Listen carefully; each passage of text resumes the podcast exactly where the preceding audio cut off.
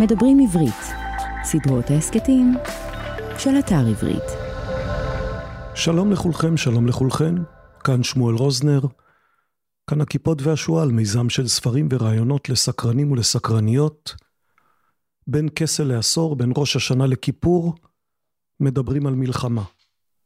כבר חמישים שנה שבאלה הימים מדברים על מלחמה וגם אנחנו נדבר על מלחמה. זה בטח מה שקוראים גיהנום, חושב עוזי מור המדמם, בעוד חמישה מבין שבעת הטנקים שלו בוערים, ופצצות תאורה של הסורים מבזיקות בשמיים, חושפות את זירת הפיגוע, ומאפשרות לפגזי טיראנים, לטילי סאגר ולצרורות מקלעים, לאכן את הטנקים הכתושים, להתמקד בלוחמי 266, חלקם פצועים, חלקם הלומי קרב, ומטווח מאות מטרים בודדים, לסיים את מסע הימלטותם על חייהם.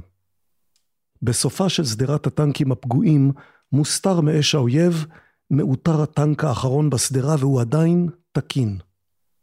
תוך כמה רגעים הוא הופך לרכב פינוי גדודי. כל פליטי פלוגה ג' והמג"ד מור איתם מצטופפים על סיפונו וצריחו, בעצם בכל מקום. בעוד שרידי הכוח של עוזי מור מנסים להימלט מהמערב שהכינה להם חטיבת השריון הסורית מספר 51 בציר הנפט, נע צביקה במלוא המהירות אחורה, מנסה להתחמק גם הוא מהסורים. עוד הוא נסוג, ואחד הכלים האחרונים בשדרת פלוגת המילואים, מזהה בטעות את הטנק שדוהר מימינו כטירן סורי, ושולח פגז לכיוונו. איציק ארנון מזהה בעינית הפריסקופ את הטנק שמצודד תותח לעברם, ויודע שזהו זה, הלך עליהם. תחזיקו חזק, הוא צועק בקשר פנים, רואה במו עיניו כדור אש נע לעברם מתוך הלוע השחור, וכאילו כדור הארץ מתפרק עליו, וקולות של אש לוחכת בתוך הצריח. ראשו בחוץ, צביקה חש מכה חזקה ופניו שורפות עליו.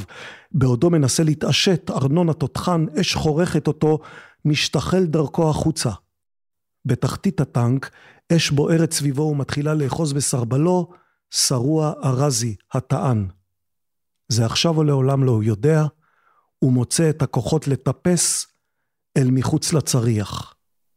עוד רגע, ושתי אבוקות בוערות, ארזי וארנון, רצות ומתרחקות מהטנק. זה היה ציטוט כמובן, מתוך ספר, מתוך אחד מספרי המלחמה הנקראים ביותר בישראל בעשורים האחרונים, ספרו של אבירם ברקאי על בלימה, סיפורה של חטיבה 188 במלחמת יום כיפור. ברקאי כתב כמה וכמה ספרים על מלחמת יום כיפור, זה דבר שמשותף לו וללא מעט מחברי ספרים אחרים על המלחמה. על מלחמת יום כיפור יש המון ספרים של המון מחברים, אבל חלק ניכר מהמחברים הללו כתבו יותר מאחד ויותר משניים. הנה, כבר רמזנו משהו שמתקשר למלחמה הזאת. קשה להתנתק ממנה. ברקאי כתב את על בלימה, את בשם שמיים, את משק כנפי הטעות, את מעשה שלא היה ואת פתאום הייתה מלחמה. זה האחרון שלו, האחרון על מלחמת יום כיפור, כלומר הוא התחייב שזה הספר האחרון, ונראה אם יעמוד בהתחייבות. חמישים שנה חלפו, ועל שלוש שאלות ישראל עדיין מתווכחת. האם אפשר היה למנוע מלחמה, לעבור את 1973 בלי מלחמה בכלל? האם ולמה המודיעין לא התריע כהלכה? האם ישראל ניצחה או הפסידה? על אלה נדבר היום, על המלחמה ועל הספרים על המלחמה ועל הוויכוחים שאפשר למצוא בספרים על המלחמה. על חמישים השנים הראשונות שאחריה ועל חמישים השנים שעוד יבואו. לפני שנמשיך, התנצלות ותזכורת. התנצלות למי שהתחבר כדי להאזין לשיחה על אמונות של ישראלים. הבטחנו שיחה כזאת וגם נקיים, רק לא היום. אולי בפרק הסולו הבא, אולי בזה שיבוא אחריו. אנחנו עובדים על מחקר גדול שנושאו אמונות של ישראלים. אנחנו זה אומר פרופסור קמיל פוקס ועמיתי נוח סלפקוב ואנוכי, כל השותפים באתר המדד. כאשר נסכם את המחקר נדבר עליו גם כאן, בהסכת הזה, וזה ייקח עוד כמה שבועות. ואחרי ההתנצלות, תזכורת.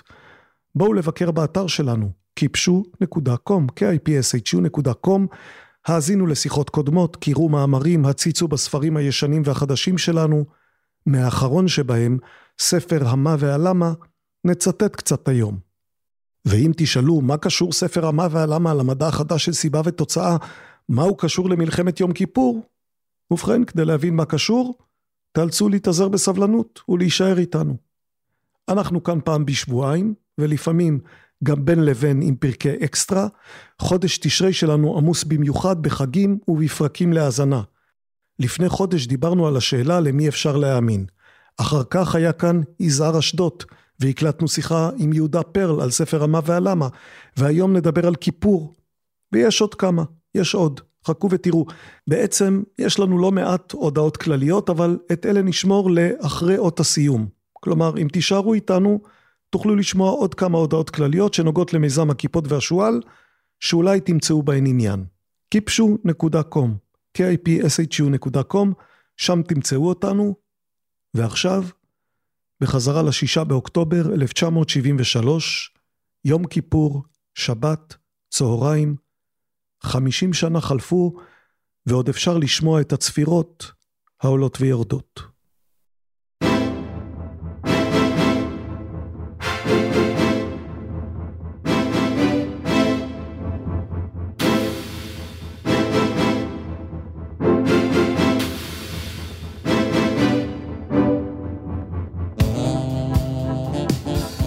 הכיפות והשועל. מה לנפוליאון, לקיסר נפוליאון ולמלחמת יום כיפור? הנה, אנחנו מתחילים. שנייה שלמה שוקל גרושי בדעתו. שנייה זו קובעת את גורלו, גורל נפוליאון והעולם. שנייה זו, שחלפה בבית עיקר בוולהיים, קובעת את גורלה של המאה ה-19. היא תלויה במוצא שפתיו של אדם ישר, אבל בינוני ורגיל. היא מוטלת גלויה בכפיו שאצבעותיהן ממוללות בעצבנות את הפקודה הרת האסון של הקיסר. אילו ניתן לגרוש לנהוג באומץ, להעז, לא לציית לפקודה מתוך אמונה בעצמו ובסימנים הברורים, הייתה צרפת ניצלת. אבל האיש הזוטר, מטבעו מציית תמיד להוראות, ולא לקריאת הגורל. גרושי מסרב נמרצות. חוסר אחריות הוא לשוב ולחלק חיל כה קטן. משימתו היא לרדוף את הפרוסים ולא עוד. הוא מסרב לפעול בניגוד לפקודת הקיסר. הקצינים שותקים, זועפים. דממה עומדת סביבו, ובדממה זו חומקת לבלי שוב השנייה המכרעת. ומילים ומעשים לא יתקנו את המעוות. ז'ראר ונדם צועדים הלאה, אגרופיהם הזועמים קפוצים, ואילו אי ביטחונו של גרושי גובר משעה לשעה. מוזר הדבר, אין רואים עדיין את הפרוסים, אין זאת כי סרו מהדרך לבריסל. והנה הודיעו הסיירים על סימנים מדאיגים המעידים כי הפרוסים הפכו את נסיגתם לצעידה אגפית אל שדה הקרב. עוד היה אפשר להיחפז ולבוא לעזרת הקיסר, בקוצר רוח גובר מצפה גרושי להודעה, לפקודה להפוך פניו ולשוב. אבל אין הידיעה מגיעה. רק רעמי התותחים המרעידים את האדמה מתרחקים יותר ויותר, קוביות הברזל של ווטרלו. זה סטפן צוויג מתוך שעות הרות גורל. קרב ווטרלו הוא קרב היסטורי שבו נחל המצביא הצרפתי נפוליאון תבוסה מוחצת וסופית לאחר שנמלט מכילו באי אלבה והקים מחדש את שלטונו בצרפת, שלטון שהחזיק מאה ימים עד לקרב ולתבוסה הזו.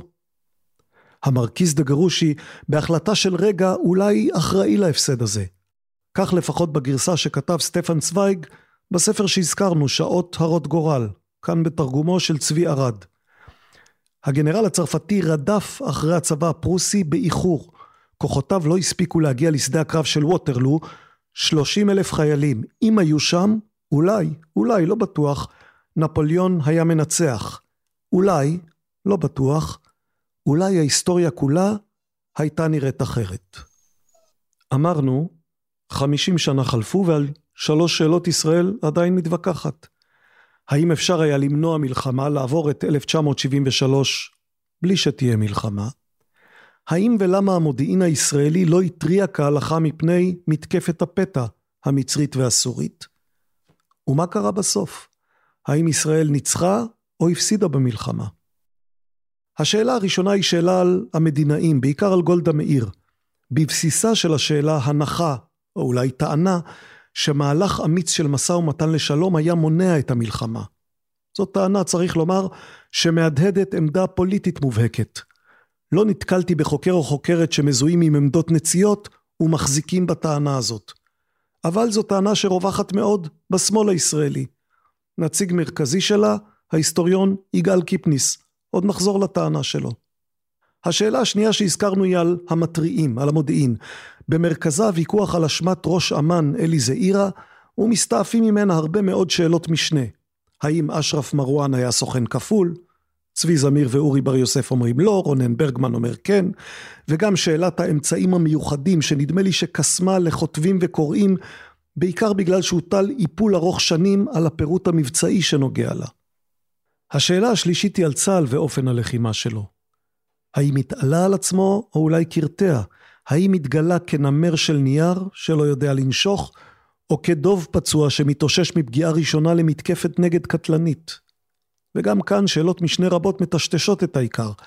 האם ההגנה הוכנה כיאות? מדוע נבנה קו בר לב? איך הוא אישה התעלה? היו מלחמות גנרלים שצבועות בפוליטיקה גונן ושרון וברן, והיו תקלות בהפעלת חיל האוויר, והיו פעולות הירואיות, והיו סמלי מלחמה, מאביגדור קהלני ועד העיטור של יוסי בן חנן. משנת השלושים ועד השנה, שנת החמישים, שנת השלושים למלחמה, הכוונה, ועד השנה, שנת החמישים למלחמת יום כיפור, מבול של ספרים מתעד את קורות המלחמה הזאת.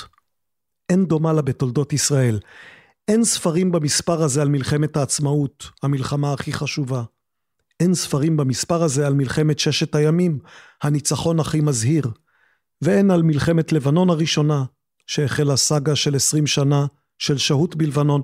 כלומר, על כל המלחמות האלה יש ספרים, וגם הם הולכים ומתרבים, אבל על אף אחת מהן אין כל כך הרבה ספרים.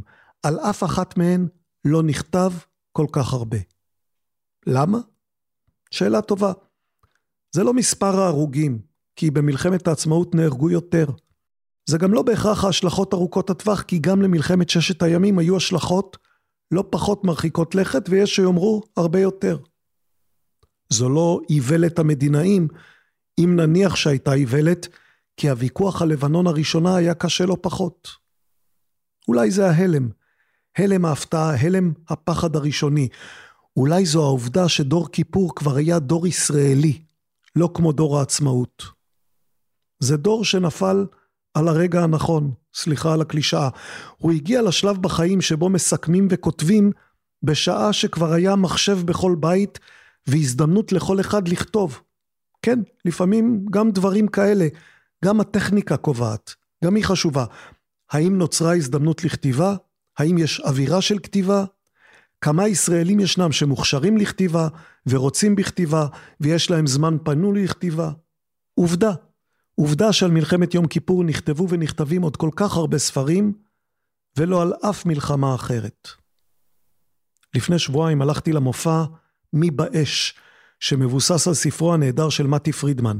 זה ספר שמתאר את המלחמה דרך עיניהם של ישראלים שנתקלו במהלכה בדבר מוזר.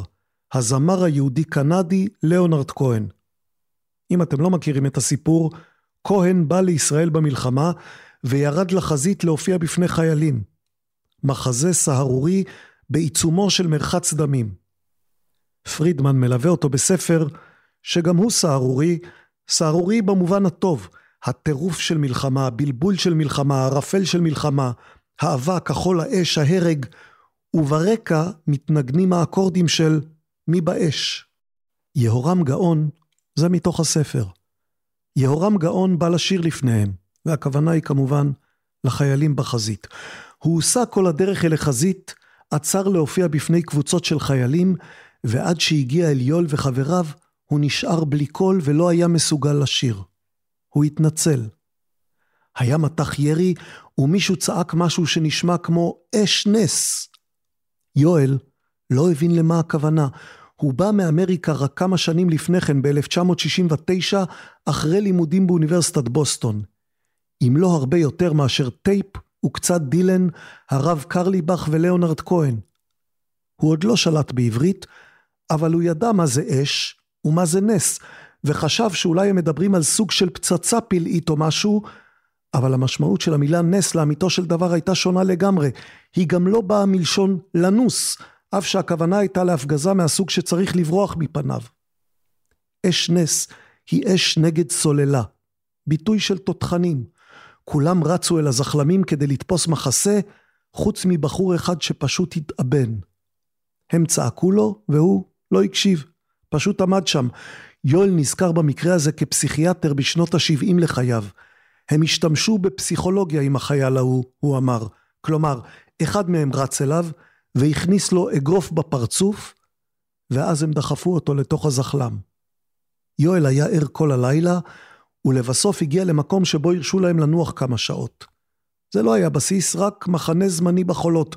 הוא שקע בשינה עמוקה בלי לחלוץ נעליים. הייתה שעת צהריים, הוא התעלף, כפי שקורה לחיילים, גם מתשישות וגם מכיוון שאין בנמצא אלכוהול או סמים, ושינה היא הדרך היחידה לחסום את מה שקורה. שום שינה באזרחות אינה עמוקה כל כך. הוא ישן כששמע את הקול. הוא ידע מי זה.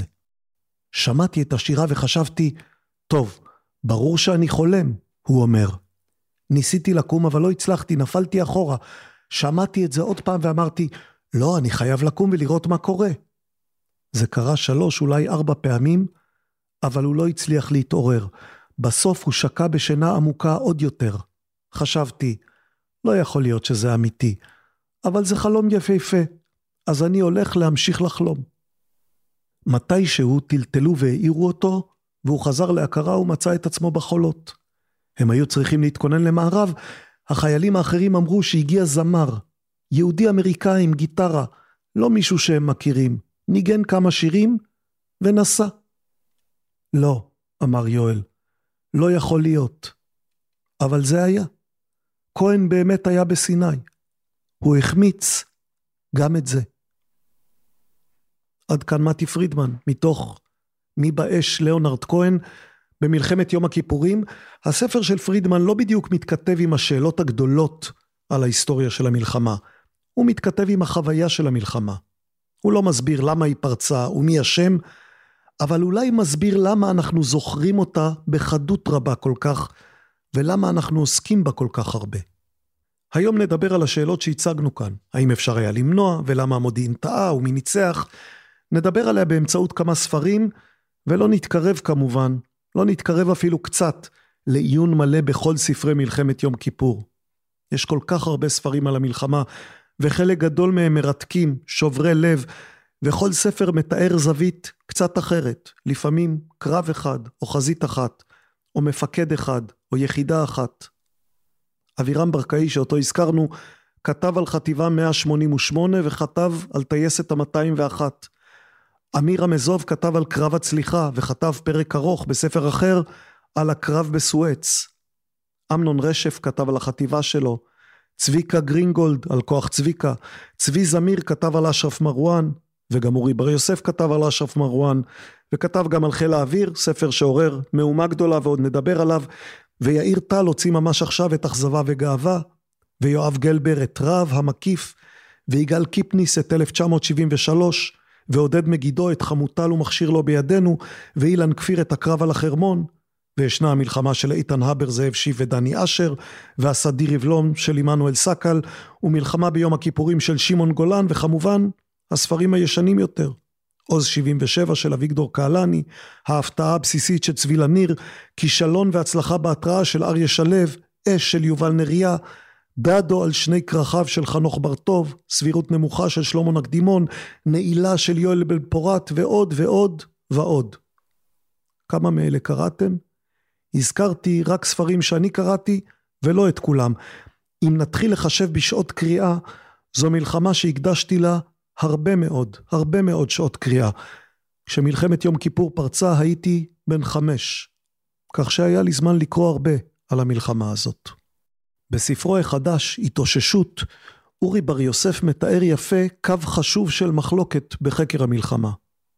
כמו ברקאי, כמו אמירה מזוב, כמו אילן כפיר, כמו עמנואל סקל, כמו עוד רבים, גם בר יוסף כתב יותר מספר אחד ויותר משניים על מלחמת יום כיפור. את הצופה שנרדם, את המלאך, חלק מהספר מתקפת פתע, את מלחמה משלו ועכשיו התאוששות. האם הוא הספר האחרון שלו? האחרון על המלחמה? הייתה לי תחושה שכן, אז צלצלתי לבר יוסף והוא אישר. זה האחרון. הנה, גם זה דבר שבולט עכשיו. שנת החמישים למלחמה תהיה כנראה השנה החותמת של גל הספרים הגדול העיקרי על המלחמה. בוגריה הגיעו לגיל של כתיבת ספרים, כתבו את מה שרצו לכתוב, מן הסתם מיצו את הרוב. דור הספרים הבא למלחמה כבר ייכתב על ידי אנשים צעירים יותר, אנשים שלא זוכרים את המלחמה. ויש הבדל, יש הבדל, גם כשמדובר בכתיבה של היסטוריונים מקצועיים, ולא בהכרח של משתתפים במלחמה, מפקדים לשעבר או לוחמים, גם כשמדובר בהיסטוריונים יש הבדל בין היסטוריון שכותב על תקופתו שלו, לבין היסטוריון עתידי שיכתוב על מלחמת יום כיפור ממרחק של מאה שנים, או מאה וחמישים, או מאתיים, אם המלחמה בכלל עוד תצדיק עד אז ספרים, מה שתלוי בהרבה מאוד התפתחויות אחרות. אז אנחנו עם התאוששות של אורי בר יוסף, שמציב את כותבו בעמדה ביקורתית על רבים מהכותבים האחרים של המלחמה. מצידו האחר של הוויכוח, כלומר לא מהצד של בר יוסף, נמצאים כל מי שסבורים שמלחמת כיפור היא סוג של פרשה ידועה מראש.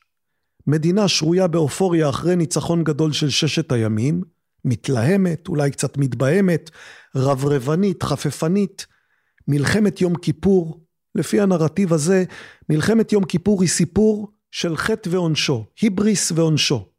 מי שחטא בחטא הגאווה אחרי ששת הימים, נענש בכור המצרף של המלחמה, מלחמת יום כיפור.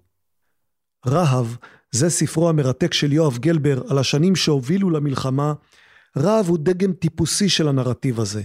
גלבר כתב סדרה של ספרים שמלווה את ישראל ממלחמת ששת הימים, דרך ההתשה ועד כיפור, והנה, הנה מה שהוא כותב.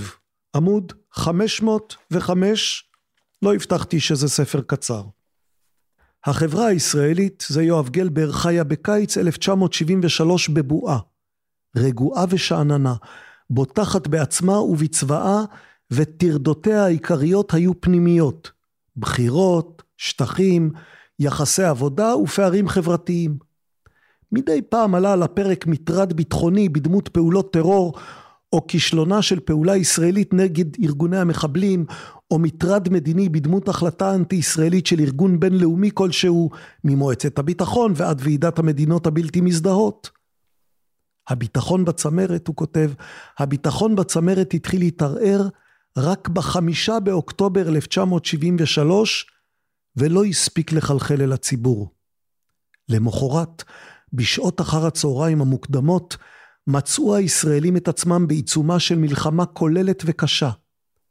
המעבר החד והחריף משאננות למלחמה היכה את החברה הישראלית בהלם, וההפתעה המודיעינית רחוקה מלהסביר או למצות אותו לבדה. החטאים והעונש. זה הסיפור של גלבר. החטאים, החטאים במובן העמוק, המהותי, חטאי יהירות של ניצחון, חפיפניקיות של פוסט ניצחון. יש היסטוריה ארוכה ומפוארת של סיפורי היבריס כמעט בכל מיתולוגיה ובכל היסטוריה של כל עם. אנטיגונה של סופוקלס היא דמות יהירה שמשלמת מחיר כבד. במיתולוגיה שלנו, שנמצאת בתנ"ך, ישנם בוני מגדל בבל שנענשו על גאוותם. ישנו אבשלום, בנו של דוד, שנתלה בשערו. ישנו שלמה המלך. ישראל של יואב גלבר, ישראל של חוקרים רבים אחרים של המלחמה, היא ישראל מהסוג הזה. ישראל שחטאה את החטא הכבד ושילמה עליו את העונש הכבד. יש סיבות פסיכולוגיות עמוקות להיאחזות אישית וציבורית בנרטיב כזה. באופן מוזר, דווקא בנרטיב כזה, דווקא בנרטיב של חטא ועונש, יש משהו מנחם. אשמנו, בגדנו, חטאנו, חטפנו. הגיע לנו. לבני אדם יש צורך בהסבר. יש להם צורך להניח שהעולם איננו אקראי וקפריזי. יש להם צורך להניח סיבה ותוצאה. מה הסיבה? אפרים קציר, מי שהיה נשיא המדינה בימי המלחמה, בנאום נאום מפורסם שלו אמר כך: כאשר התלבנו כל המעשים שנעשו בקשר למלחמה, אני חושש שנמצא כי היו בהם מחדלים לא מעטים. אסתכן ואומר מחדלים צבאיים ומדיניים, מחדלים שכולנו אשמים בהם, משום שרצינו להיות בעולם אוטופי שלא היה זהה לחלוטין עם המציאות שחיינו בה. קציר ספג בזמנו ביקורת על כולנו אשמים, הביטוי המפורסם מהנאום הזה, משום שהנאום נתפס כנאום שמנסה להעביר אשמה מראשי המדינה, שהיו אשמים בעיני רוב הציבור, לכלל הציבור, כולנו אשמים. אבל אני לא בטוח אם לזה באמת קציר התכוון. אני חושב שאולי הוא התכוון למה שמתכוונים ההיסטוריונים כאשר הם מחפשים את השורש העמוק של התפתחויות דרמטיות. ארי שביט כתב כך על הנאום הזה של קציר, אני מצטט: הנאום התקבל בזעם. הציבור הישראלי ההלום ושותת הדם אשר חש כי האחראים למחדל 1973 היו ראש הממשלה, שר הביטחון ובכירי צה"ל, לא היה מוכן לשמוע את ההאשמה הקבוצתית של קציר. אבל האמת היא, הוא כותב, שהייתה הרבה אמת בדבריו של הנשיא הפרופסור. מחדל יום הכיפורים לא נבע רק מהקונספציה של אלי זעירה ומהטעויות הקשות של גורודיש, דדו, משה דיין וגולדה מאיר. הוא נבע מהלך הרוח של שאננות וזכיחות דעת שישראל התמסרה לו אחרי הניצחון המזהיר במלחמת ששת הימים. והוא נבע מתרבות של יוהרה שהתבססה כאן בשנות ה-70 המוקדמות. בלי להפחית במאום מאחריותם של הקברניטים לאסון הלאומי שהתרחש, הקברניטים פעלו כפי שפעלו, כיוון שהספינה כולה הייתה לספינת שוטים. זה ארי שביט, חושב שאפרים קציר צודק. הספר התאוששות של אורי בר יוסף הוא ספר מעניין ופרובוקטיבי, בין השאר משום שהוא מבקש לחסל את הסיבה, לחסל את ההסבר המקובל למלחמה. ספינת שוטים? לא תמצאו אותה בספר התאוששות של אורי בר יוסף. המלחמה כפי שהוא מנתח אותה, היא לא סיפור של יהירות ותוצאה. היא לא סיפור של חטא ועונש. מלחמת יום כיפור בגרסת התאוששות היא בעיקר אוסף של רשלנויות כמעט חסרות הקשר וחסרות פשר. לא שאין אשמים במחדל, יש בהחלט אשמים, אבל אלה אשמים שאין באשמתם הרבה לקח מעבר ללקח הטריוויאלי, מוטב לעשות את העבודה כמו שצריך. כלומר, אם ראש אמ"ן אלי זעירה לא היה מזניח את האמצעים המיוחדים, אם היה מפעיל את המכשירים שכונו רמי וגדי, ישראל הייתה יודעת. ואם הייתה יודעת, הייתה מציבה את הכוחות במקומות שבהם היו אמורים להיות. ואם הייתה מציבה אותם, המלחמה הייתה נראית אחרת לגמרי. אולי בלי פלישה עמוקה של המצרים והסורים, אולי בלי אלפי הרוגים, ובלי דיבורים מפוחדים על חורבן בית שלישי. כך סתם, רשלנות פשוטה, הולכת שולל עלובה, אלה, ולא איזה תהליך היסטורי שאפשר להתעלות בו כמו בסיבה תיאולוגית, אלה הביאו את האסון. והספר של בר יוסף ממשיך ומתאר שורה של תקלות. כאן טעות בשיקול דעת, כאן אי הבנה, כאן החלטה מהירה מדי, או החלטה איטית מדי, כמו במקרה ההוא של נפוליאון, אוסף של דברים ללא משמעות שהצטרפו לסופה גדולה. ובעצם, אם יש לקח עמוק, מהותי בספר של בר יוסף, זה איננו הלקח שנוגע למחדל, אלא הלקח שנוגע להתאוששות, כשם ספרו. בר יוסף מתאר חברה ישראלית כמעט הפוכה מזו שמופיעה אצל קציר, או אצל ארי שביט, או אצל יואב גלבר. חברה ישראלית שיש בה לכידות גבוהה, התגייסות מרשימה, אלתור מעורר התפעלות, הקרבה, נחישות, חברות. המצרים והסורים חשבו שייקח זמן לגייס את המילואים, אבל ישראל גייסה את המילואים במהירות מסחררת. כך שישראל שלו, ישראל בגרסה הזו, איננה ישראל מתפוררת לקראת העונש שמצפה לה כמו באיזה יום דין תנכי. ישראל שלו ישראל ערנית ודינמית שנקלעת למשבר חמור בגלל כמה טעויות אקראיות ואחר כך גם מגיבה לו היטב, מתאוששת ומתמודדת. כבר אמרתי, זה מעשה חתרני, לקחת מבני אדם, לקחת מאיתנו את הסיבה העמוקה, את ההסבר שמעבר לאקראי, זה מעשה חתרני עוכר שלווה. אמרתי לבר יוסף שכך קראתי את ספרו והוא צחק ואמר חבל שלא דיברנו קודם, הייתי מכניס את זה לספר. הנה קטע מהספר שלו. תפיסת בניין הכוח בין שתי המלחמות זכתה לביקורת קשה לאחר מלחמת יום הכיפורים וכישלון חטיבות השריון לבלום את מתקפות האויב בחזיתות התעלה והגולן בתחילתה. במרכזה עמדה הטענה שהפרת האיזון המסורתי בין כוחות השריון, הארטילריה והחרמש יצרה מצב שבו מרגע שנפתחה האש והתברר שלטנק אין תשובה יעילה לנשק שהופעל נגדו על ידי חיילי הרגלים, במיוחד בחזית המצרית, לא היו כוחות אחרים שיכלו לסייע לו. הביקורת המהותית ביותר נכתבה על ידי ראש מחלקת תכנון לטווח ארוך באגף התכנון, אלוף משנה עמנואל ולד, שהכין באמצע שנות ה-80 לבקשת הרמטכ"ל משה לוי דוח על בניין הכוח של צה"ל. לטענתו, שורשי הכישלון של 1973 נזרעו בעשור שבין 1957 ל-1967, אז בנה צה"ל את דוקטרינת הלם השריון וטוטליות הטנק, שגרסה שהשריון הוא כל יכול, ומתקפת טנקים מסוגלת למוטט כל אויב. אף שבמלחמת ששת הימים הופגנה רמה נמוכה של שילוב בין חי"ר, שריון וארטילריה, פרי אימונים והכשרה בלתי מספיקים, צה"ל לא למד לקח. אופוריית הניצחון טיפחה את המיתוס של חשופים בצריח, ועל בסיס מיתוס זה, ולא על בסיס ניתוח קפדני של הקרבות עצמם, נבנה צה"ל אחרי המלחמה. התוצאות התבררו באוקטובר 1973.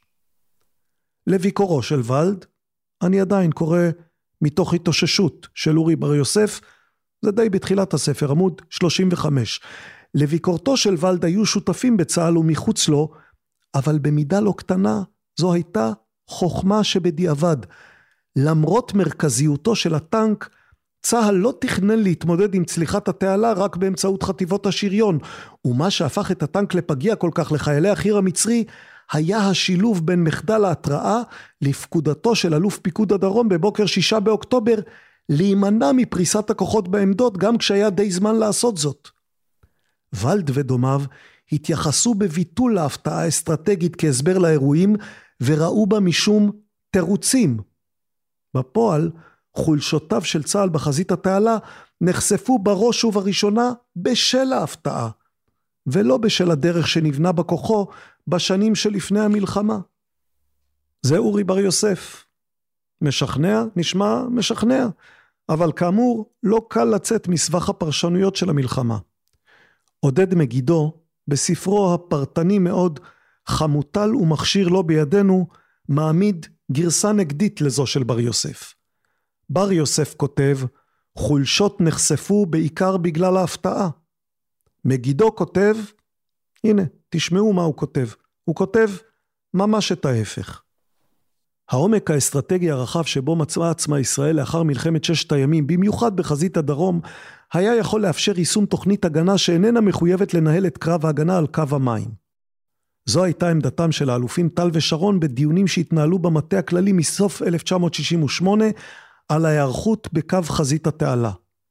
טל ושרון גרסו כי הגנת קו התעלה צריכה להיות הגנה ניידת המבוססת על כוחות משוריינים ניידים שישמידו כוחות מצריים צולחים בשטחי השמדה ממזרח לתעלה.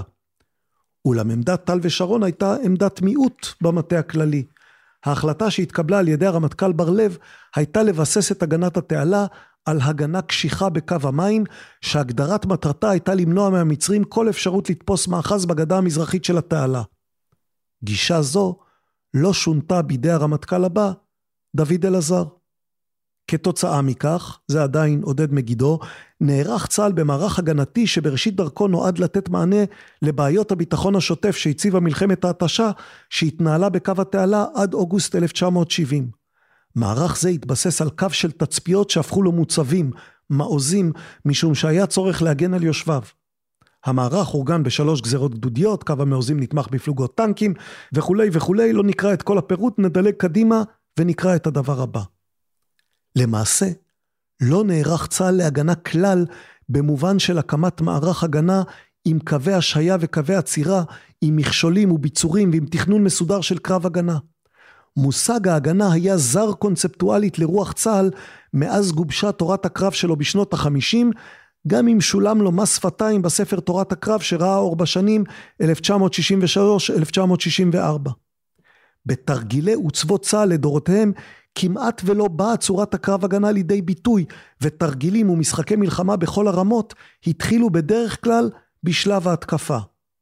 נדלג עוד קצת. תפיסת ההגנה הקשוחה בקו התעלה, גישת שום הישג קרקעי למצרים, הביאה להתעקשות על החזקת קו המעוזים. הכוח המשוריין הסדיר, יחד עם כוח המחץ של חיל האוויר, נועדו לבלום ולהשמיד את כוח הצליחה המצרי עד להגעת כוחות המילואים.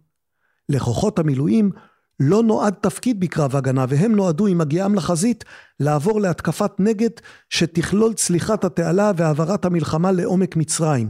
בדיוק לפי הדוקטרינה של צה"ל, שגובשה בשנות החמישים עבור מדינה שגבולותיה צרים, ואין לה מרחב אסטרטגי לנהל בו קרב הגנה. ואפשר להמשיך עוד ועוד עם עודד מגידו ועם רבים אחרים, לא תצאו מזה. לא תצאו מזה. מלחמה כמו מלחמת יום כיפור לא מתפרשת בקלות. יש אמיתות שהתקבעו, אף אחד לא יטען שלא הייתה הפתעה, אם כי יש עוד שיערי ויכוח על האחראים לה. אבל כמעט על כל השאר, כמעט על כל שאר השאלות, עוד אפשר להתווכח, וכנראה שעוד נתווכח. והזכרנו את המעשה החתרני שעושה אורי בר יוסף בספרו התאוששות, כאשר הוא מעמיד גרסה שונה מזו של שורה של כותבים אחרים שחושבים אחרת. והזכרנו את גלבר, הוא דוגמה אחת למישהו שמעמיד את הגרסה המוכרת יותר, גרסת החטא והעונש. הכותבים שחיפשו סיבות עמוקות למלחמה מצאו יותר מאחת, כלומר גם הם לא מסכימים כולם אחד עם השני. כל אחד איש ואישה על פי טעמו, יש שהתמקדו בחדוות הניצחון המוגזמת של ששת הימים, זה החטא, ויום כיפור הוא העונש, יש שחיפשו סיבות חברתיות או כלכליות, ורבים התמקדו במה שכינו סיאוב, שגם אותו אפשר לפצל לכמה וכמה ענפי משנה. והיו גם מי שהתמקדו בסיבות מדיניות. אגב, יואב גלבר איננו אחד מהם. היו שהדגישו את מה שהם רואים, או מה שהם טוענים שהוא סרבנות ישראלית לפשרה. אם רק היה אפשר לגלגל את הזמן לאחור, אם רק אפשר היה להראות לגולדה מאיר את תוצאות סרבנותה מראש, אולי הייתה מתעשתת ונענית לגישושי הפשרה של אנואר סאדאת, שדחתה. זו גרסת החטא הקדמון של סרבנות השלום. נדמה לי שכבר הזכרתי, לא במקרה החטא הזה מופיע, בעיקר בכתבים של היסטוריונים ועדים שנוטים להאשים את ישראל בסרבנות שלום, לא רק במקרה ההוא, אלא גם במקרים אחרים. לא רק אז, אלא גם מאז. גולדה מאיר סירבה לוותר על שטחים תמורת שלום וחוללה מלחמה גדולה. מנהיגים שירשו אותה, שוב, זו על פי גרסת אותם היסטוריונים, מנהיגים שירשו אותה גם הם סירבו באותו אופן לוותר על שטחים תמורת שלום, וגם את המחיר על הסרבנות הזאת עוד נשלם, אולי בריבית. אין דרך כמובן להוכיח את הטענה הזאת. אפשר למצוא סימנים ולהחליט שהם מכריעים. אפשר למצוא את אותם סימנים, את אותן עדויות, ולהחליט שאינם מכריעים. יכולתנו כבני אדם לדמיין עבר חלופי מתוארת כיכולת מכרעת בספר החדש שהוצאנו במסגרת סדרת הכיפות והשואה לא מזמן, ספר המה והלמה של יהודה פרל. יש מילה שמתארת את היכולת הזאת, אילוליים. אילוליים מלשון אילו. ובתרגום למשפט ארוך ומפורט יותר, מה היה קורה אילו. היכולת הזאת, כותב יהודה פרל, היא ביסוד יכולתם של בני אדם להעריך תהליכים שיש בהם סיבה ותוצאה. לזהות סיבה שקודמת ומובילה לתוצאה. אם עוד לא עשיתם את זה, האזינו לשיחה שניהלנו עם פרל במסגרת ההסכת. זו שיחה לא תמיד קלה להבנה, והיא נמצאת באתר שלנו. כדאי לשמוע, וכמובן כדאי גם לקרוא את ספרו. ספר מאתגר, אבל מאוד מתגמל. אז הנה, הנה כמה פסקאות ממנו. שוב, קשרנו בינו לבין מלחמת יום כיפור, ואנחנו נקרא ממנו על העניין שאנחנו מדברים עליו. מה היה קורה אילו? בהינתן שחשיבה הילולית, זה פרל, בהינתן שחשיבה הילולית היא חלק מהמכשור המחשבתי שעושה אותנו אנושיים, לא מפתיע שכל כמה שנרחיק לאחור בתולדות האנושות, תמיד נמצא הצהרות הילוליות. למשל, והוא נותן כאן דוגמה מהיסטוריונים, בתולדות המלחמה הפלופונסית, מאת ההיסטוריון היווני טוקידידס, שנחשב לא פעם לחלוץ הגישה המדעית להיסטוריה, הוא מתאר צונאמי שהתרחש בשנת 426 לפני הספירה. וכאן פרל מצטט מטוקידידס. סמוך לאותו זמן עצמו, בעוד רעידות האדמה נמשכות, נסוג הים על יד אורוביאי של אובוביה מחוף היבשה הקודם, ואחר כך חזר ועלה בנחשולים גדולים ושטף חלק מן העיר. מקצת המים חזרו ושבו, ומקצתם נשארו במקומם. ומה שהיה קודם יבשה הפך להיות עכשיו ים. בשיטפון הזה נספו כל אותם אנשים שלא הייתה ספקה בידם להקדים ולהימלט אל המקומות הגבוהים, וסיבתו של דבר זה לדעתי היא שבמקום שהרעש היה חזק ביותר, שם נהדף הים לאחור, וכשחזר לפתע שוב למקומו בכוח גדול, גרם לשיטפון. אך בלי רעידת אדמה, מן הנמנע הוא לדעתי שדבר כזה יתרחש. עד כאן טוקידידס. התיאור הזה, כותב פרל, יוצא דופן באמת ובתמים כשחושבים על התקופה שבה נכתב. ראשית, הדיוק של תצפיותיו של טוקידידס לא היה מבייש שום מדען בן ימינו, על אחת כמה וכמה כאשר זוכרים שהוא פעל בעידן שלא היו בו לוויינים, מצלמות וידאו וארגוני חדשות המשדרים תמונות של האסון סביב השעון בעודו מתרחש. שנית, הוא כתב בתקופה בהיסטוריה האנושית שבה נהוג היה לייחס אסונות טבע לרצון האלים. הומרוס שקדם לו, או הרודוטוס בן תקופתו, היו ללא ספק מייחסים את המאורע הזה לזעמו של פוסידון או של איזה אל אחר.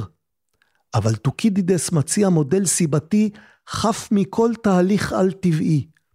רעידת האדמה דוחפת את הים לאחור, וזה נסוג ואז מציף את היבשה. המשפט האחרון בציטוט מעניין במיוחד, משום שהוא מבטא את התפיסה של סיבתיות הכרחית או סיבתיות אלמלא. אלמלא רעידת האדמה, הצונאמי לא היה קורה. השיפוט ההילולי הזה מקדם את רעידת האדמה מאירוע שפשוט קדם לצונאמי, לסיבה ממשית. עוד דוגמה מרתקת ומאירת עיניים לחשיבה הילולית מופיעה בספר בראשית. אברהם מדבר עם אלוהים על כוונתו של האל להשמיד את סדום ועמורה כעונש על מעשיהם הרעים של יושביהן. והנה הציטוט: ויגש אברהם ויאמר, האף תספה צדיק עם רשע? אולי יש חמישים צדיקים בתוך העיר, האף תספה ולא תישא למקום למען חמישים הצדיקים אשר בקרבה? ויאמר השם, אם אמצא וסדום חמישים צדיקים בתוך העיר, ונסעתי לכל המקום בעבורם. זה ספר בראשית י"ח, פסוקים כ"ג עד כ"ו. אבל הסיפור, כותב פרל, לא נגמר פה. דעתו של אברהם לא נחה והוא שואל את אלוהים, ומה אם יש רק 45 צדיקים, או 40, או 30, או 20, או אפילו עשרה? בכל פעם הוא מקבל תשובה חיובית, ואלוהים מבטיח לו לבסוף שהוא יחוס על סדום אפילו למען עשרה צדיקים, אם יימצאו שם. מה אברהם מנסה להשיג בכל ההתמקחות הזאת? הרי הוא ודאי לא מטיל ספק בכישורי הספירה של אלוהים, וכמובן אברהם יודע שאלוהים יודע כמה צדיקים מתגוררים בסדום, שהרי הוא כל יודע. בהכירנו את אברהם הצייתן והאדוק, קשה לנו להאמין שכל השאלות האלה נועדו לשכנע את אלוהים לשנות את דעתו. תחת זאת, המטרה שלהן לעזור לאברהם עצמו להבין. הוא חושב בדיוק כמו מדען מודרני המנסה להבין מהם החוקים הקובעים את העונש הקולקטיבי, מהי רמת הרשעות שדי בה להצדיק השמדה. האם די בשלושים צדיקים כדי להציל עיר? עשרים? בלי מידע שכזה, אין לנו מודל סיבתי שלם. מדען מודרני היה קורא לזה עקומת תגובה למנה, או תוצא סף. מה היה קורה אילו? אילו היו עשרים צדיקים בסדום. אילו לא הייתה רעידת אדמה. אילו ישראל לא הייתה מנצחת במלחמת ששת הימים, או לא הייתה סופגת במלחמת ההתשה. מה היה קורה אילו גולדה מאיר הייתה פחות קשוחה במשא ומתן שלה באמצעות הנרי קיסינג'ר עם נשיא מצרים אנואר סאדאת? הנה, זו השאלה שיגאל קיפניס הקדיש לה את ספרו 1973, הדרך למלחמה. זה עוד ספר שעורר מחלוקת עזה, הנה כך הוא כתב בו. קיסינג'ר התכונן להיות פעיל לאחר הבחירות לנשיאות ארצות הברית בתהליך במזרח התיכון. הוא הכין לכך את השגריר רבין, הכוונה ליצחק רבין כמובן, ואמר לו, אני יודע שאתם רוצים שהדבר הזה, תהליך מדיני, ייעלם, ואין לכם שום רצון להעלות אותו, אבל זה משהו שאתם צריכים לחשוב עליו. הוא גם הזהיר שאם יחזור ויעלה הנושא לדיון, תעמוד ישראל בפני בעיה רצינית. רבין לא התרשם והציג בצורה תמציתית את עמדת ישראל. זה ציטוט מתוך 1973 של יגאל קיפניס שמצטט את השגריר רבין. בקצרה, המצב הנוכחי הוא הטוב ביותר, סוף ציטוט. כך מזווית הראייה שלכם, השיב קיסינג'ר וסיכם. אני לא רואה שום דבר שקורה לפני 1 בינואר, אבל נצטרך לנהל שיחות לא רשמיות בנושא באמצע נובמבר. קיסינג'ר התבסס בדבריו על הנחייתו של הנשיא ניקסון שלפיה לאחר הבחירות בארצות הברית בראשית נובמבר 1972 יש ציטוט לנצל את הרחקת הסובייטים על ידי סאדאת כדי להתקדם לכיוון העמדה הערבית סוף ציטוט. אולם בהמשך קיבל את המלצתה עמדתה ודרישתה של ישראל לעכב ולמנוע כל מהלך עד לאחר הבחירות בישראל לא בארצות הברית, בישראל, שאמורות היו להתקיים שנה מאוחר יותר. קיסינג'ר לא פעל בחלל ריק בזירה המקומית. בקרוב תהיה פעילות רבה כדי לראות אם ניתן להתחיל משא ומתן במזרח התיכון, הצהיר מזכיר המדינה רוג'רס בתוכנית הטלוויזיה פגוש את העיתונות מיד לאחר הבחירות בארצות הברית. בכך השיב, כלומר רוג'רס השיב, הוא השיב את המשא ומתן במזרח התיכון למוקד השיח התקשורתי והציב את רף הציפיות ממנו במקום גבוה. בתגובה הציע קיסינג'ר לנשיא להתחיל את תקופת הממשל השנייה בצורה שקולה וזהירה והציע לו, מרכאות, כלומר ציטוט, להנחות את רוג'רס להימנע מלהודיע על קו מדיני למזרח התיכון לפני שתבחן את המצב באמצעות התבוננות בארבע השנים הבאות. סוף ציטוט. גם ישראל לא הציגה תמיד חזית אחת, כותב קיפניס. ב-14 בנובמבר הגיע דיין, משה דיין לוושינגטון, כדי לעמוד על הלך הרוח בממשל לאחר הבחירות. מיד אחריו הגיע לבירה האמריקנית גם עמיתו, סגן ראש הממשלה יגאל אלון. אלון הצהיר במהלך ביקורו שיש לפתוח במשא ומתן עם מצרים בשני ערוצים מקבילים, האחד על הסדר חלקי, השני על הסדר כולל. דבריו עוררו מהומה. הסובייטים ייחסו להם משמעות מיוחדת, כינו אותם פריצת דרך ופנו לאמריקאים כדי לדעת מה בדעת ארצות הברית ליזום בעקבות הצהרה זו. בהמשך דווח מלשכת ראש המוסד לראש הממשלה שציטוט הפנייה הסובייטית וכמוה שיחת סגן ראש הממשלה כאן גרמו להתעוררות גדולה ברמות הגבוהות בממשל סוף ציטוט. ואילו קיסינג'ר שנדרש לנושא בפגישתו עם רבין הביע את תקוותו שרבין הבהיר למחלקת המדינה שאין לדברי יגאל, יגאל אלון, בסיס. אין להם בסיס. אף שבנובמבר 1972 קיבלה ישראל לראשונה ממרואן התראה ממוקדת על כוונת סאדאת לצאת לעימות צבאי, אני עוצר כאן כדי להזכיר שמרואן הכוונה היא לאשרף מרואן, המרגל המצרי, המוסד פרסם ממש השנה הרבה מאוד חומר שנוגע לאשרף מרואן. בקיצור, בנובמבר 1972 קיבלה ישראל לראשונה ממרואן התראה ממוקדת על כוונת סאדאת לצאת לעימות צבאי, הרי שבישראל של ראשית 1973, הלך הרוח היה שמצבה של המדינה מעולם לא היה טוב יותר. ליוזמה הצפויה ולאיומי המלחמה שנלוו אליה, התייחסו בישראל כאל מטרד שיש להיפטר ממנו או ללמוד לחיות איתו. דיווחי התקשורת, כותב קיפניס, נתנו לכך ביטוי. ציטוט אין כרגע שום מדינה ערבית המוכנה לשלום בשינויי גבול מהותיים, על כן צריכים אנו לתכנן את חיינו בהתאם למצב הקיים לתקופה ארוכה. סוף ציטוט. אמר שר הביטחון בהופעתו בליל שבת 12 בינואר 1973 בערוץ הטלוויזיה היחיד של אותם הימים.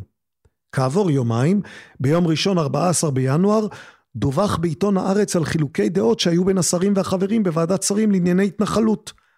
האם כפי שהציעה קבוצת מומחים, יש להקים בשארם א-שייח עיר קיץ של 7,500 תושבים ועוד שתי שלוחות בדאב ובנביעות, או לחילופין, כפי שהציע דוקטור רענן וייץ, להקים שם עיר גדולה, אופירה, ועוד 14 יישובים בינה לבין אילת. במדור הכלכלי דווח ביום השני לשנה ששערי המניות בבורסה בתל אביב כמעט שהוכפלו בשנת 1972 ושהמחזור גדל עשרות מונים. לציבור הישראלי, אנחנו תכף מסיימים עם יגאל קיפניס, לציבור הישראלי כמו גם לצמרת המדינית היה ביטחון מלא בעליונותה הצבאית המוחלטת של ישראל, בעוד שמקהיר דווח ביומה הראשון של שנת 1973 כי הוועדה הארצית העליונה לענייני המערכה, שהתכנסה בראשות הנשיא סאדאת, הוסמכה לנקוט, ציטוט, את כל האמצעים הדרושים להכנת מלחמה כוללת, שבה יתלו חלק הכוחות המזוינים והמוני העם המצרי, סוף ציטוט. בישראל נמסר למחרת על הכוונה לקצר את שירות החובה בצה"ל. ביומה השלישי של שנת 1973 דווח שמטוסי חיל האוויר הישראלי תקפו יום קודם בסוריה ובמהלך הפעולה הופלו שני מטוסי מיג 21 סורים. כעבור מספר ימים שב חיל האוויר לפעול בסוריה, הרס ארבעה בסיסי מכ"ם והפיל שישה מיגים סורים. למחרת דווח פחד אחז אתמול, זה ציטוט, פחד אחז אתמול את תושבי דמשק ולתקיה. סוף ציטוט. הנושא המדיני, והנה אנחנו מגיעים לעיקר, כלומר עד כאן עסקנו בעיקר בשאננות הישראלית למרות שממצרים מדברים על מלחמה והנה אנחנו מגיעים לעיקר העניין, לעניין המדיני. הנושא המדיני, כותב יגאל קיפניס, זכה גם הוא להתייחסות בולטת בתקשורת. בחמישה בינואר, אנחנו בתחילת 1973.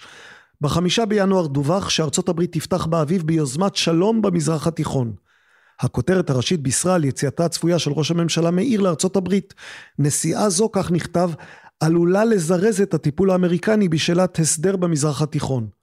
נוסח דומה חזר על עצמו בכתבה של דן מרגלית שלושה ימים מאוחר יותר, שבה דיווח שמשקיפים מדגישים כי בגלל תאריך הבחירות הצפויות בישראל, עלולה וושינגטון ליזום פעילות מדינית מיד בראשית 1973. למחרת כתב מרגלית על, ציטוט, חשש מיוזמה אמריקנית, סוף ציטוט.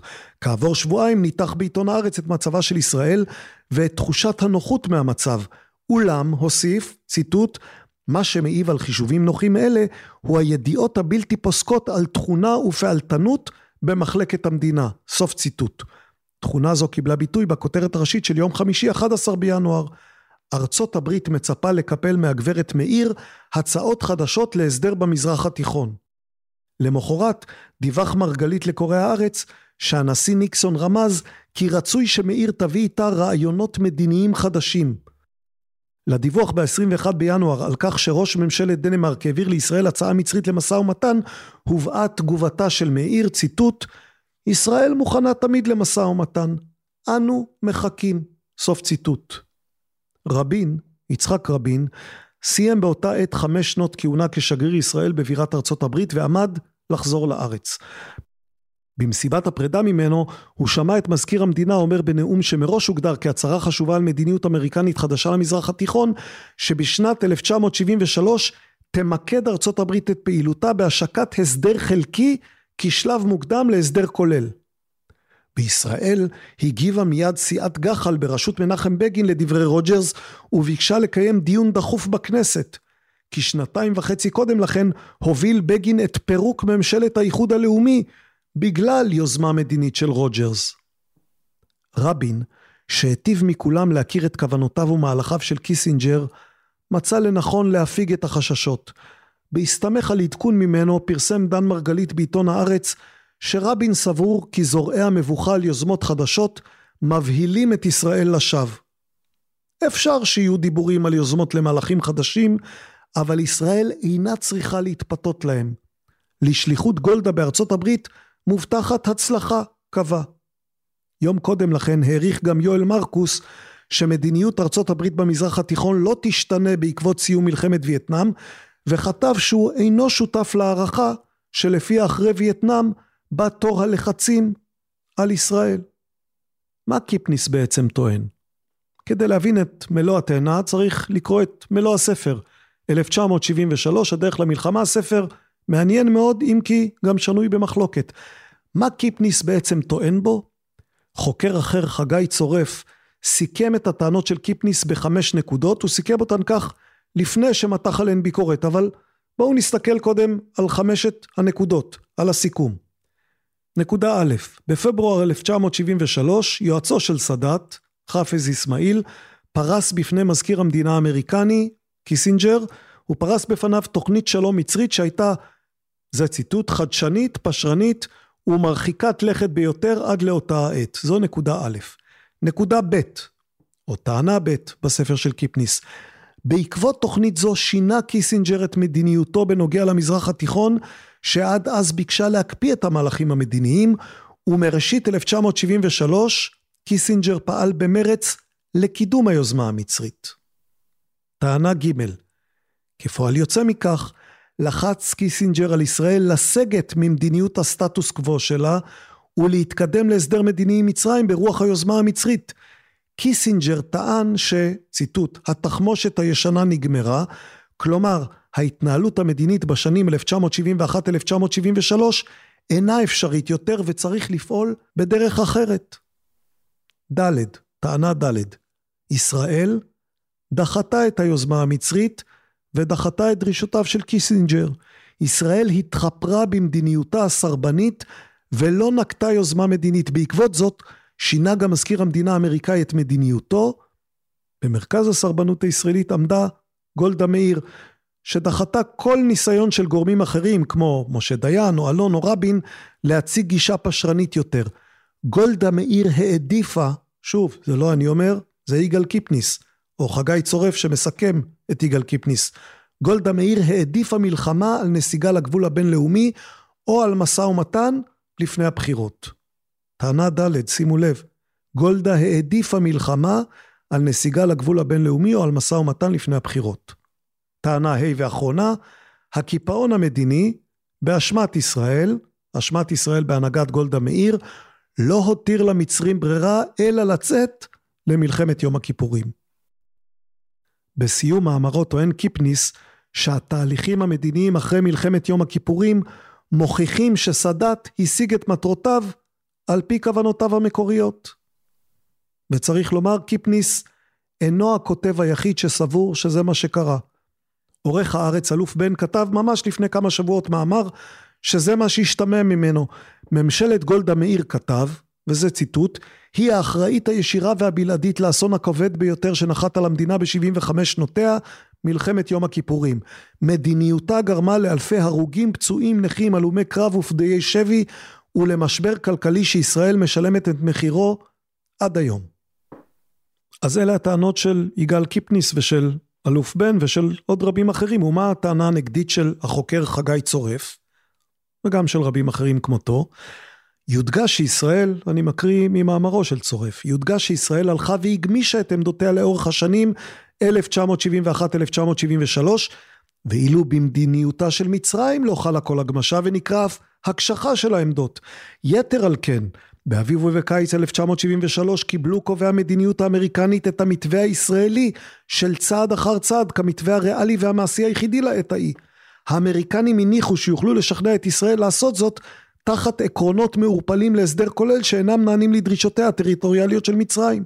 האמריקנים סברו אפוא, כפי שמסר קיסינג'ר לניקסון, שהגורם המעכב את תחילת המשא ומתן הוא מצרים, ולא ישראל. עכשיו תשאלו, בצדק תשאלו, אז, אז מי צודק? קיפניס או צורף, מי צודק? לא יודע לומר לכם. וגם אם אומר לכם מה דעתי, ויש לי דעה, גם אם אומר לכם מה דעתי, יבוא מישהו אחר ויאמר אחרת. כי שאלות היסטוריות מהסוג הזה זוכות למענה נחרץ ומוסכם רק לעיתים רחוקות. קיפניס כתב גרסה, צורף מתנגד לה. אגב, גם בהרב של יואב גלבר אפשר למצוא גרסה שמתנגדת לזו של קיפניס. וכבר אמרנו, את שאלת האשמה המדינית של ישראל קשה מאוד לנתק משאלות אקטואליות על אשמתה של ישראל בנושאים אחרים ובראשם העובדה ששלום ישראלי פלסטיני מבושש לבוא. אם גולדה מאיר הייתה מסכימה, זו, זו מהות הטענה של קיפניס. זו מהות הטענה של מי שחושבים שאשמת ישראל היא האשמה המדינית. אם גולדה הייתה מסכימה. כבר אמרנו, שאלות של אילו אפשר להכיל על עוד הרבה מאוד מאירועי טרום המלחמה ועל אירועי המלחמה עצמה. היא נוגעת לעוד הרבה מאוד דברים שאנחנו מעלים כאן. מה היה קורה אילו מפקד חיל האוויר לא היה מורה להחליף את החימוש במטוסי חיל האוויר בשעות הראשונות של המלחמה, ולמעשה משבית את חיל האוויר בשעות הקריטיות שבהן יכול היה, אולי יכול היה, לסייע בבלימת הצליחה המצרית של התעלה. מה היה קורה אילו הסורים היו מצליחים בניסיונם לכבוש את הבסיס בנפח? הטנקיסטים של צה"ל מנעו את ההתפתחות הזאת בשיניים ובציפורניים. מה היה קורה אילו לא עלה בידם להגן על נפח? וכמובן, מה היה קורה אילו הופעלו האמצעים המיוחדים? זו שאלה שכבר דיברנו עליה. הנה אורי בר יוסף מתוך ספר קודם שלו, מתקפת פתע. המשותף לארבעת מקבלי ההחלטות ערב המלחמה היה אמונתם שאמצעי האיסוף המיוחדים פועלים ואינם מניבים אינדיקציות התרעתיות, כיוון שאין אינדיקציות כאלה. איש מהם לא העלה על דעתו שראש אמ"ן לא נתן אישור להפעילם ולא ידע אותם על כך. ועדת אגרנט ייחסה לכך חשיבות רבה וציינה את אי הפעלת האמצעים כהחלטה אופרטיבית חשובה של ראש אמ"ן. חרף הסודיות הרבה האופפת את אמצעי האיסוף האלה עד היום, וצריך לומר, זה היה נכון כשאורי בר יוסף כתב את מתקפת פתע, היום אנחנו יודעים כמעט כל מה שאפשר לדעת על אמצעי האיסוף האלה. חרף הסודיות הרבה, הוועדה, ועדת אגרנט, מצאה לנכון להדגיש כבר בפרסום הגלוי שלה ב-1975, שמסקנתה שהתנהגות שר הביטחון הייתה סבירה לפי אמת המידה של התנהגות סבירה הנדרשת מן הנושא בתפקיד שר הביטחון, מסקנתה זו הסתמכה על העובדה שדיין שאל את זעירה ביום שישי בבוקר אם גם מהאמצעים אין אינדיקציות התרעתיות, ונענה שזה אכן כך. עד כמה בטחו מקבלי ההחלטות בכך שאמצעי האיסוף המיוחדים יניבו התרעה לפני מלחמה, עד כמה הם בטחו בכך עולה מעדויותיהם בפני ועדת אגרנט. כאשר ראש הממשלה מאיר נשאלה על מה התבססה הערכתה בשאלת ההיערכות למלחמה, היא הסבירה, ציטוט, הקימונו דברים פנטסטיים, וכל זה מתוך עד כמה שאפשר להבטיח לנו שתהיה התראה. וכל הזמן כאשר דיברנו במשך השנים האלה, תמיד נאמר לנו, תהיה לנו התראה. סוף ציטוט. בתשובה לשאלתו של חבר הוועדה יגאל ידין, אם היא יודעת היום שהאמצעים לא היו פתוחים, ענתה גולדה. היום אני כמובן יודעת. ועל השאלה אם ערב המלחמה הייתה בטוחה שהם פתוחים, ענתה, כמובן. עד כאן מתוך מתקפת פתע, מנהיגות ומודיעין במבחן העליון של אורי בר יוסף. זה ספר שהוא לא רק על מלחמת יום כיפור, אבל גם עליה. הקברניטים סמכו, מה ששמענו כאן, הקברניטים סמכו על קצין המודיעין. קצין המודיעין הטעה אותם. האם זו סיבת עומק למלחמה? האם התנהלות לא תקינה של מפקד אחד, ראש אמ"ן, היא הוכחה לריקבון שפשה בכלל החברה הישראלית? לא בטוח.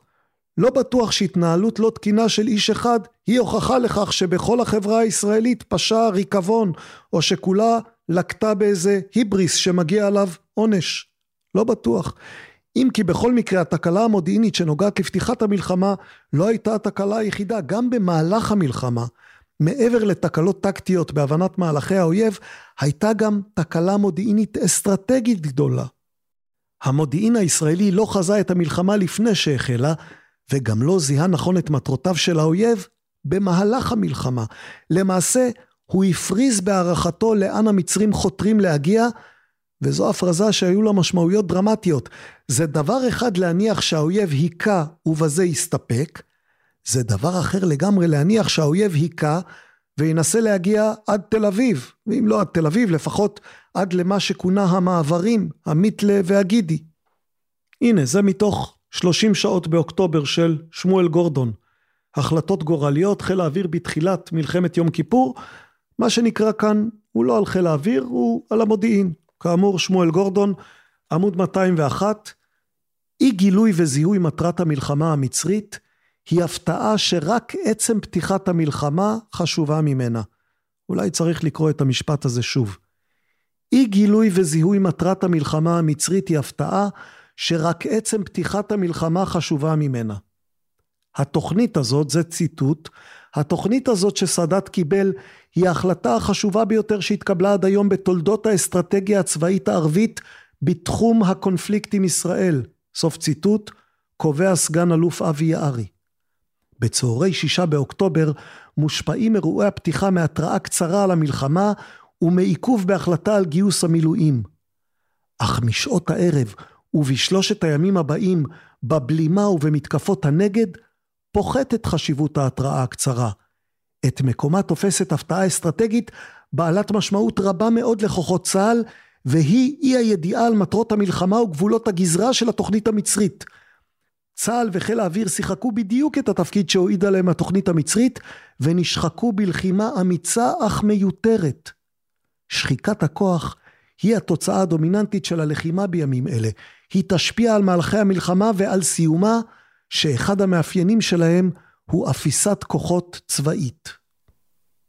אלוף שמואל גונן, גורודיש, אלוף פיקוד דרום במלחמה, קובל בכנס פיקודי לאחר המלחמה. ציטוט: הראייה של פיקוד דרום את מגמות המצרים הייתה חדירה הרבה יותר עמוקה פיזית ממה שהם השיגו. חשבנו שהכוונות שלהם היו הרבה יותר מרחיקות לכת. היו הרבה מאוד התראות על תפיסת המצרים, מיתלה וגידי. ההערכה שלנו הייתה שמטרת המצרים לא רק לתפוס את השטח של הגבעות, אלא להגיע עד רפידים ולכבוש את המצרים. זו נקודת המוצא להבנת המהלכים של הפיקוד, כולל המתנה טקטית, אי שחיקת הכוחות, אי עשיית התקפות נגד. סוף ציטוט. זה כאמור שמואל גורדון, מתוך 30 באוקטובר, ספר על חיל האוויר בתחילת מלחמת יום הכיפורים. כבר הזכרנו קודם שגם לבר יוסף יש ספר על חיל האוויר שעורר מחלוקת גדולה. מלחמה משלו קראו לו. ומעצם הכותרת מלחמה משלו, אפשר להבין למה בחיל האוויר עצמו היו לא מעט בכירים או בכירים לשעבר שלא אהבו את הספר. שני מפקדים של החיל לשעבר, דוד עברי ואיתן בן אליהו, התראיינו לעיתון בכוונה לקעקע חלק מהרושם הקשה שהספר השאיר. הנה, תשמעו ציטוט של בן אליהו, מסביר למה חיל האוויר ביצע תוכנית אחת, דוגמן חמש, ולא אחרת, תגר, ולמה הביקורת שיש בספר על השינוי, למה הביקורת הזאת כל כך לא מוצדקת. הנה, בן אליהו. כשפורצת מלחמה ושולפים פקודת מבצע מהכספת, אתה חייב לשאול את עצמך אם התנאים שלאורם נכתבה הפקודה עדיין תקפים. וכאן לא עשו את זה, ופשוט יצאו לתקיפה על פי התוכנית המקורית. אבל עצם המעבר מתגר לדוגמן חמש, שמקבל ביקורות כל כך קשות, היה בעיניי בלתי נמנע. פלד, הכוונה היא למפקד חיל האוויר דאז, בני פלד, לא יכול היה לעמוד בפני הלחץ שהופעל עליו במטה הכללי. שומעים בהקלטות שאומרים לו, אתם היחידים שיכולים לעצור את הצבא הסורי מלרדת לגליל. אין שום מכשול מלבדכם, אחרת הם מגיעים לנהריה ולעכו. אני לא מכיר, אומר בן אליהו, אני לא מכיר הרבה מפקדי חיל האוויר שהיו שומעים את זה ואומרים, אוקיי, שמעתי אותך, אני ממשיך במשימות שלי בדרום. אף אחד לא היה עומד בזה.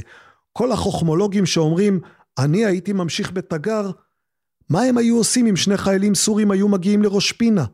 היו אומרים שחיל האוויר הכריע את הבית השלישי. אני חושב שעושים עוול לפלד, אומר בן אליהו. לא היו לו קואליציות שדיברו בשמו, ולכולם היה נוח לזרוק עליו את האשמה. זה לא בסדר. אבל סטינו מהנושא. היינו עם שמואל גורדון, שעוסק בתקלה המודיעינית הגדולה השנייה, לא היעדר התראה, אלא הערכת יתר של כוונות האויב. אז כן, גם זאת שאלה של אילו. מה היה קורה אילו ישראל הבינה שמטרותיו של סאדאת בחצי האי סיני מוגבלות? כמה חיי אדם היו נחסכים? כמה מהלכים מיותרים היו נמנעים? או שאולי ישראל הייתה יוצאת מופסדת מהבנה כזאת, כי המלחמה הייתה נגמרת מוקדם יותר ובתבוסה ברורה ולא בניצחון, אם היה ניצחון. אמיר המזוב, כבר הזכרנו אותו, אמיר המזוב כתב על השאלה הזאת את הספר הכרעה, שבו תיאר את ימי המלחמה האחרונים וגם התחבט בשאלה אם ישראל ניצחה או הפסידה במלחמה. וזו שאלה שבאמת אי אפשר להשיב עליה לפני שמגדירים מהו הפסד ומהו ניצחון. מצד אחד ישראל התאוששה והכתה חזק את המצרים והסורים. היא זו שסיימה את המלחמה כשכוחותיה על אדמתם. מצד שני במצרים חוגגים עד היום ניצחון ובישראל מדברים עד היום על כישלון. צבאית ישראל אולי ניצחה, תודעתית המצרים והסורים אולי ניצחו. לכן במלאת חמישים שנה למלחמה התזכורת של בר יוסף שישראל התאוששה מהר והגיבה היטב התזכורת שלו היא על גבול הפרובוקציה. לכן ישראל חוזרת שוב ושוב למחדל. המוסד פרסם השנה את המסמכים שמתארים בפירוט את פרשת הסוכן אשרף מרואן, כבר הזכרנו את זה קודם, ותשומת הלב שוב הופנתה להערכת החסר של ישראל את יכולות וכוונות הערבים. אגב, מעניין שאם מציבים את שני הכישלונות שהזכרנו, יש בהם גם הערכת חסר של המודיעין לקראת המלחמה, הערכת חסר של הנחישות המצרית להלום, ויש גם בה, ויש בהם גם הערכת יתר של המודיעין בזמן המלחמה, הערכת יתר של הנחישות המצרית להתקדם לעומק סיני. בכל מקרה, ישראל ניצחה או הפסידה?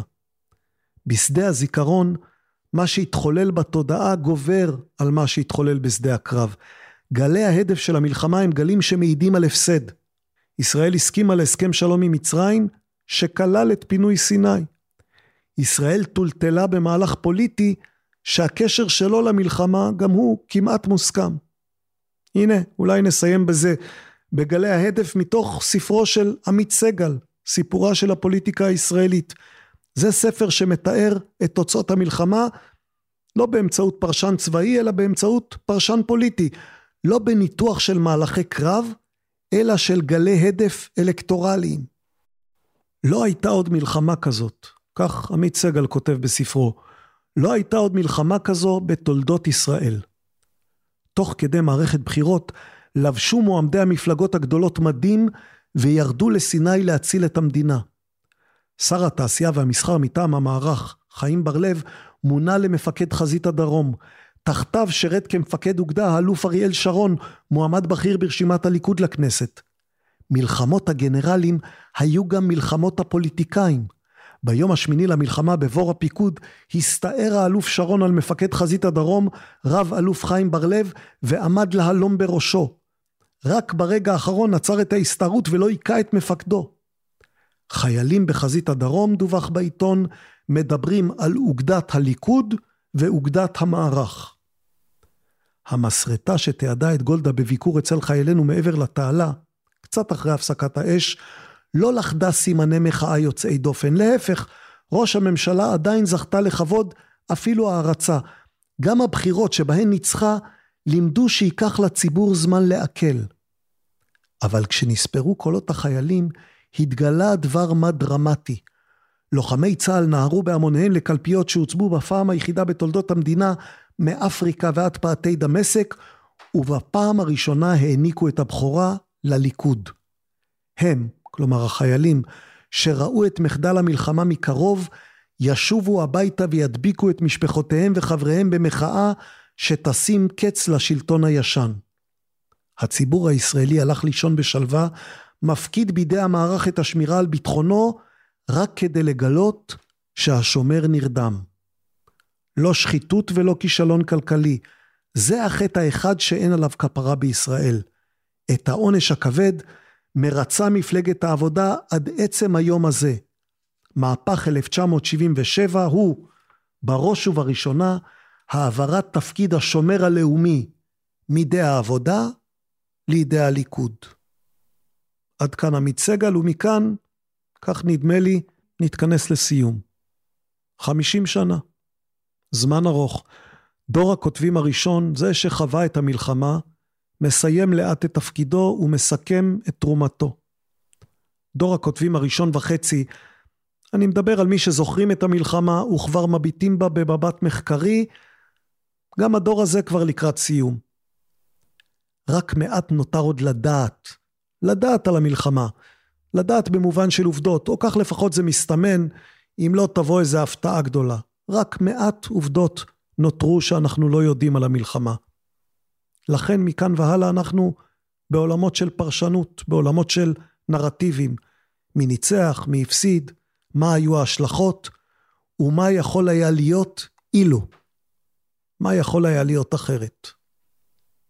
נחתום בשיר של יהודה עמיחי, הוא נכתב, הוא נכתב על המלחמה, 1973. שמש אוקטובר מחממת את פנינו, שמש אוקטובר מחממת את מתינו. העצב הוא לוח עץ כבד, הדמעות מסמרים. השמש סובבת סביב הארץ, כן. הארץ שטוחה כלוח אבוד וצף, כן. יש אלוהים בשמיים, כן. אין לי מה לומר על המלחמה. סגרתי את עצמי.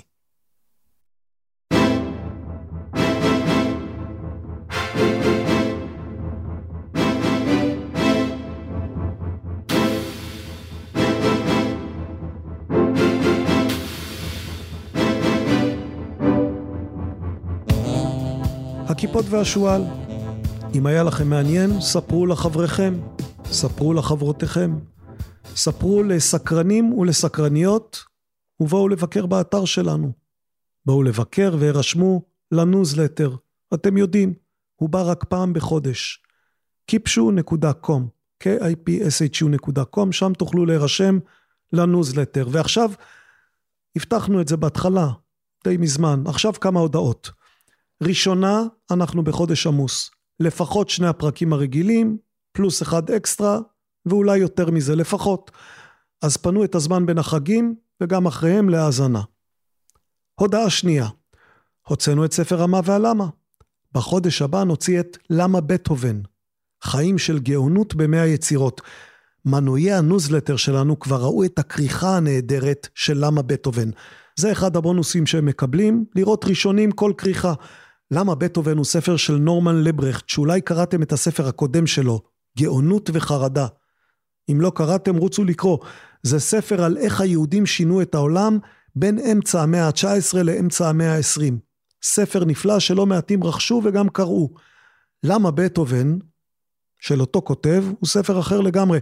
אבל הכתיבה הנהדרת של לברכט עוד שם, וכאמור זה ספר שיגיע עוד כמה שבועות, ואחריו, הספר הבא אחריו של הכיפות והשועל יהיה ספר על תורת המשחקים, ואחריו מי יודע. שלישית, הודעה שלישית. בסוף 2023 הכיפות והשועל ישנה קצת את הפורמט שלו, ישנה קצת את המתכונת. אנחנו מסיימים התקשרות עם הוצאת כנרת זמור הדביר, הבית הקבוע של הספרים שלנו. מסיימים בידידות גדולה אם אתם מודאגים, ובטח עוד נעשה דברים ביחד, אבל יהיו, יהיו גם דברים שלא נעשה ביחד. יהיו גם ספרים שלא נעשה ביחד. איך בדיוק זה יתנהל עוד נספר בהמשך, אבל שתדעו. אני רוצה שתדעו כי אתם השותפים האמיתיים שלנו. הודעה רביעית, ואנחנו מוסיפים עוד שותפים, כלומר, אנחנו מוסיפים עוד נדבך לכיפות והשועל. המכון למדיניות העם היהודי, זה מכון שאני עובד בו כחוקר, מה שנקרא עמית, והמכון לוקח חסות על פרק אחד של ההסכת בכל חודש, שיהיה פרק שונה באופיו מהפרקים הרגילים. כלומר, תקבלו עוד פרק כל חודש, והוא יהיה פרק עם כמה אורחים ויהיה גם מוקלט, ואנחנו מקווים שגם מצולם. ואני מתחייב שיהיה מעניין. על זה אני מתחייב. אז גם זה בקרוב, הכיפות והשועל מתארחים כל חודש במכון למדיניות העם היהודי. אני מקווה שתשמחו בתוספת הזאת, שאני חושב שבאמת תהיה תוספת טובה לכולם. ואגב צילום, זו כבר הודעה חמישית, אגב צילום, הפרקים שלנו מוקלטים ולא מצולמים, חוץ מהפרק החדש שנעשה במכון למדיניות העם היהודי, אבל היו כמה מאזינים שביקשו שנעלה את הפרקים גם ליוטיוב, כי כך נוח להם יותר. האמת היא שאני בדרך כלל מעדיף פלטפורמות שמיועדות להסכתים, את הפלטפורמות הקבועות של ההסכתים, אבל אם יש מאזינים שרוצים, אז למה שנאמר לא בקיצור. יעל לוינובסקי שמפיקה ועורכת את ההסכת, התחילה להעלות פרקים להאזנה גם ליוטיוב. ואנחנו מעלים לאחור, כלומר קודם פרקים חדשים, קודם הפרקים עם יזהר אשדוד ועם סיריל כהן, ולאט לאט נעלה גם את שאר ספריית ההסכתים שלנו. אז אתם יכולים למצוא אותנו ביוטיוב. הכיפות והשועל, יש לנו גם מה שנקרא הנדל, שטרודל, נכון? שטרודל, Kipshu Books Ideas. קצת מסובך, Kipshu, אתם מבינים מה זה? books, ספרים, ideas, רעיונות. אתם רוצים את כל האיות? KIP, SHU, B-O-O-K-S-I-D-E-A-S. Kipshu Books Ideas. אבל אתם יכולים לחפש הקיפוד והשועל ביוטיוב. אני מקווה שזה יביא אתכם לאן שצריך. הודעה שישית ואחרונה. מתישהו בקיץ הקלטנו פרק של שאלות ותשובות לכיפות והשועל. ומתישהו נקליט עוד פרק כזה. יש כבר כמה שאלות שהגיעו, אבל מעת לעת צריך להזכיר שיש אפשרות לשלוח שאלות. אם יש שאלה שתרצו לשאול על המיזם, על ספרים, על פרקים ספציפיים, על החברה הישראלית, על הבחירות באמריקה, על כל נושא שאתם חושבים שאני יכול לתת עליו תשובה, בלי להיתפס לטיפשות, אתם מוזמנים לשלוח. איך שולחים שאלה? זה קל, גולשים לאתר שלנו, שאתם כבר יודעים מהו. באתר שלנו יש כפתור צרו קשר. אם תלחצו על הכפתור צרו קשר, תמצאו עוד כפתור, כפתור למשלוח מייל. איך שולחים שאלה? שולחים במייל, אז שילחו שאלה במייל. נהנינו מאוד לעשות פרק של שאלות ותשובות, וגם ראינו שהיו לו די הרבה מאזינים. אז קדימה, נשמח לעוד סיבוב מתישהו, מתישהו אחרי החגים, רק תשלחו שאלות ואנחנו נשיב. זהו, נראה לי שדי הודעות להיום. שש הודעות זה מספיק, צריך לזכור בעיקר את האחרונה, כן? שאלות לכיפות והשועל, האתר שלנו, kipshu.com, צור קשר, לשלוח מייל עם שאלות לכיפות והשועל. סדרת ההסכתים הכיפות והשועל נעשית בשיתוף עברית, אתם יודעים את זה, אתר התוכן הספרותי הגדול בישראל. זה אתר שמציע לקרוא בכל דרך ספרים דיגיטליים, קוליים ומודפסים. העובדה שאנחנו עובדים יחד עם עברית אומרת שדולב אזולאי מעברית עובד קשה במיוחד החודש. אז אנחנו אומרים לו תודה, כי זה חודש של חגים. וגם יעל לוינובסקי עובדת קשה החודש, קשה במיוחד, וגם לה אנחנו אומרים תודה, כי זה חודש של חגים. אז תודה לדולב, ותודה ליעל, ותודה גם לכם שהאזנתם ושאתם ממשיכים להאזין. ושתהיה שנה טובה. שנה של ספרים טובים, שנה של רעיונות מעניינים וטובים, שנה של שקט, של שלווה, של שלום, של בריאות, של פרנסה טובה, של כל מה שתאכלו לעצמכם, ובלבד שאינו פוגע באף אחד אחר. שנה טובה. להשתמע בקרוב.